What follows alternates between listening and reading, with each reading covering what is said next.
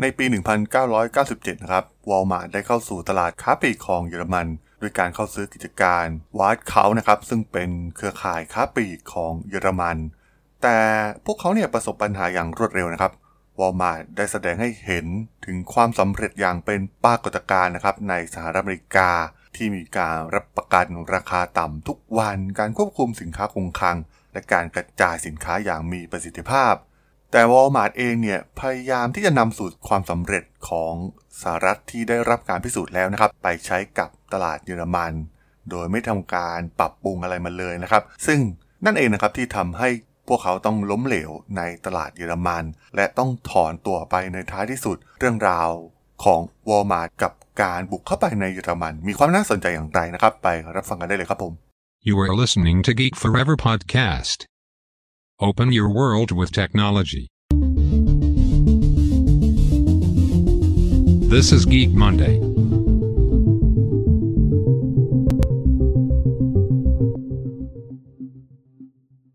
สวัสดีครับ ผมดลธราดลจากด.ดล็อกนะครับ และนี่คือรายการ Geek Monday นะครับ รายการที่จะมายกตัวอย่าง case study ทางธุรกิจที่มีความน่าสนใจนะครับ วันนี้มาพูดถึงประเด็นของ Walmart กับความล้มเหลวในตลาดเยอรมัน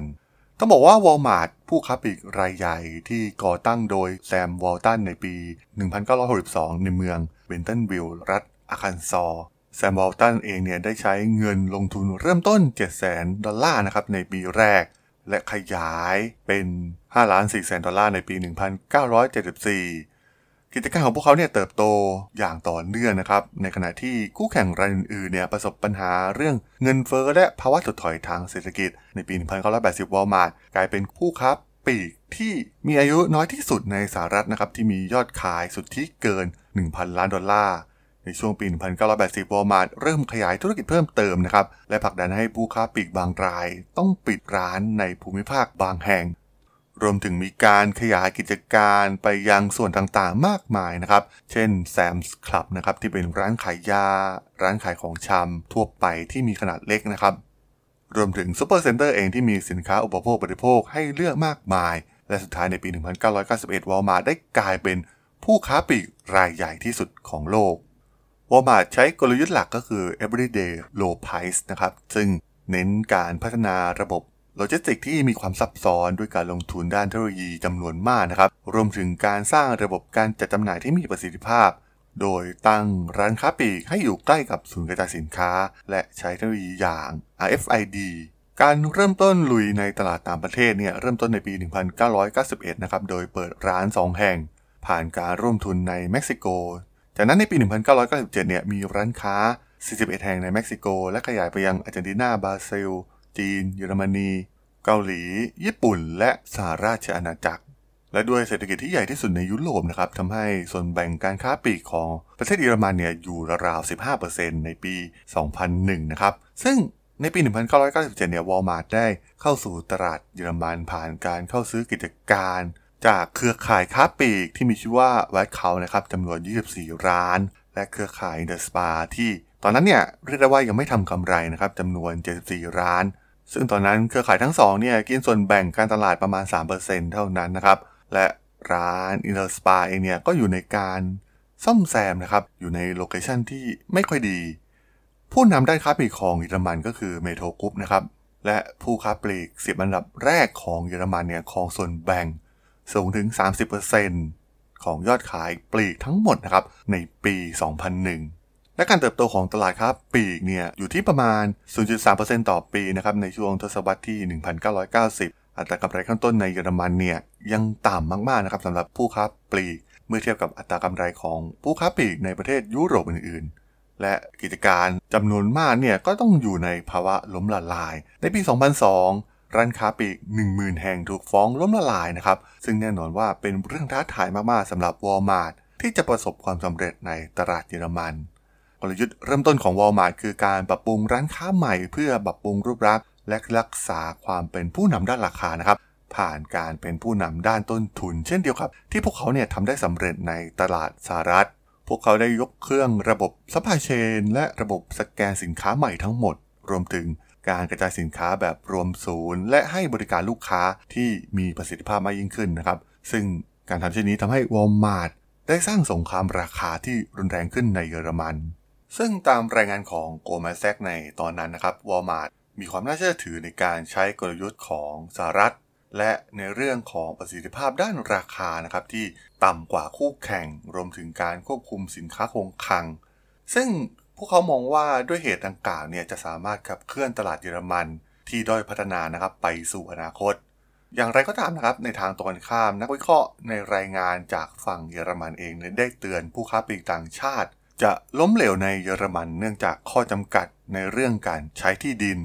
เพราะว่าที่เยอรมันเนี่ยมีเวลาการทำการที่จำกัดกฎระเบียบด้านราคาที่ห้ามผู้ค้าปลีกเนี่ยขายต่ำกว่าทุน และข้อกำหนดการแบ่งเขตที่มีความเข้มงวด นอกจากนี้สหภาพแรงงานก็มีอิทธิพลมากกว่าสหภาพแรงงานในสหรัฐ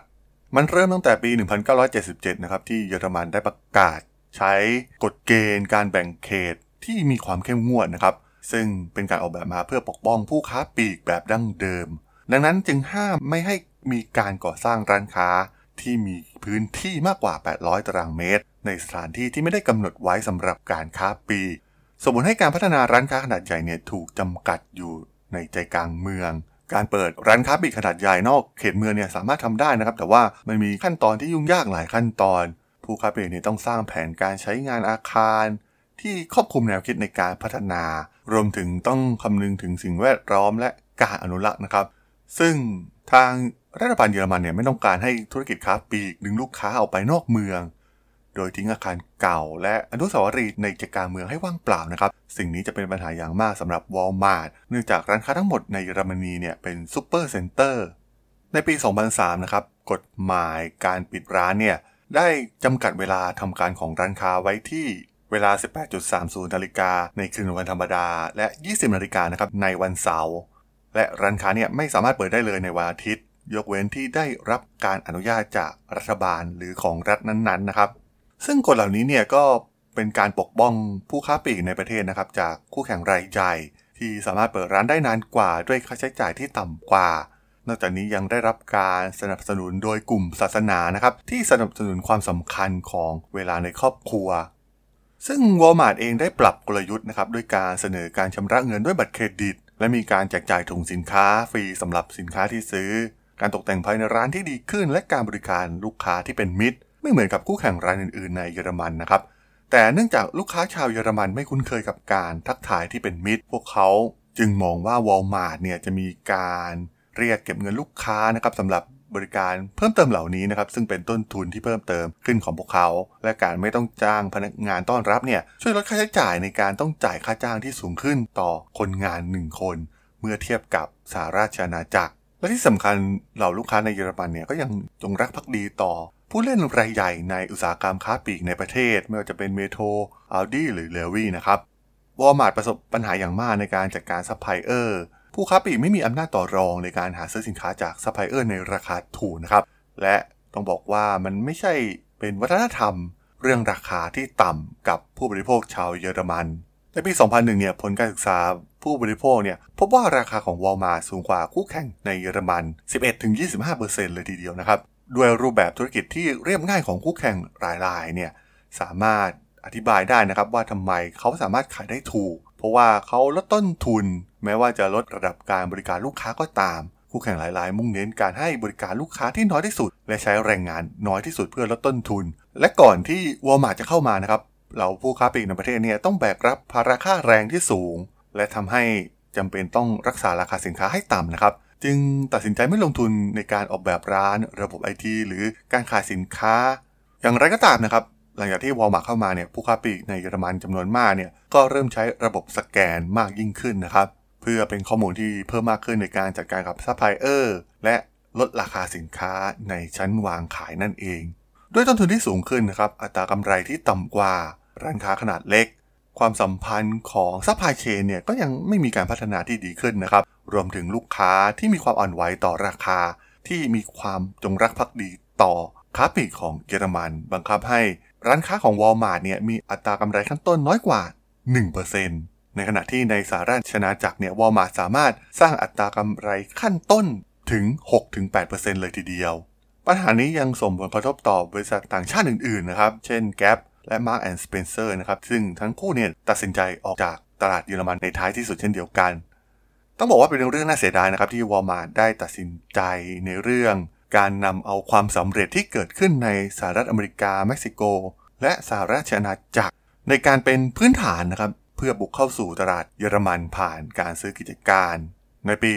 2006 สุดท้ายแล้ววอลมาร์ทก็ได้ตัดสินใจที่จะออกจากตลาดเยอรมันนะครับ โดยขายร้านค้าปลีกในเครือข่ายของเขาให้กับบริษัท Metro ผู้ค้าปลีกของเยอรมัน ซึ่งผลที่ได้จากความล้มเหลวของการตัดสินใจออกจากตลาดเยอรมันของวอลมาร์ทเนี่ย ทำให้เกิดความสูญเสียกับบริษัทถึง 1,000 ล้านดอลลาร์เลยทีเดียวนั่นเองครับผมสำหรับเรื่องราวของวอลมาร์ทที่ล้มเหลวในตลาดเยอรมันใน EP นี้เนี่ยผมก็ต้องขอจบไว้เพียงเท่านี้ก่อนนะครับสำหรับเพื่อนๆที่สนใจเรื่องราวทางธุรกิจเทคโนโลยีและวิทยาศาสตร์ใหม่ๆที่มีความน่าสนใจก็สามารถติดตามมาได้นะครับทางช่อง Geek Forever Podcast ตอนนี้ก็มีอยู่ในแพลตฟอร์มหลักๆ ทั้ง Podbean Apple Podcast Google Podcast Spotify YouTube แล้วก็จะมีการอัปโหลดลงแพลตฟอร์ม Blockdit ใน ทุกๆ ตอนอยู่แล้วด้วยนะครับ ถ้ายังไงก็ฝากกด Follow ฝากกด Subscribe กันด้วยนะครับ แล้วก็ยังมีอีกช่องทางหนึ่งในส่วนของ Line แอดที่ a t h a d o n t h a r a d h o l สามารถแอดเข้ามาพูดคุยกันได้นะครับ ผมก็จะส่งสาระดีๆ พอดแคสต์ดีๆ ให้ท่านเป็นประจำอยู่แล้วด้วยนะครับ ถ้าอย่างไงก็ฝากติดตามทางช่องทางต่างๆ กันด้วยนะครับสำหรับใน EP นี้เนี่ยผมต้องขอลากันไปก่อนนะครับ เจอกันใหม่ใน EP หน้านะครับผม สวัสดีครับ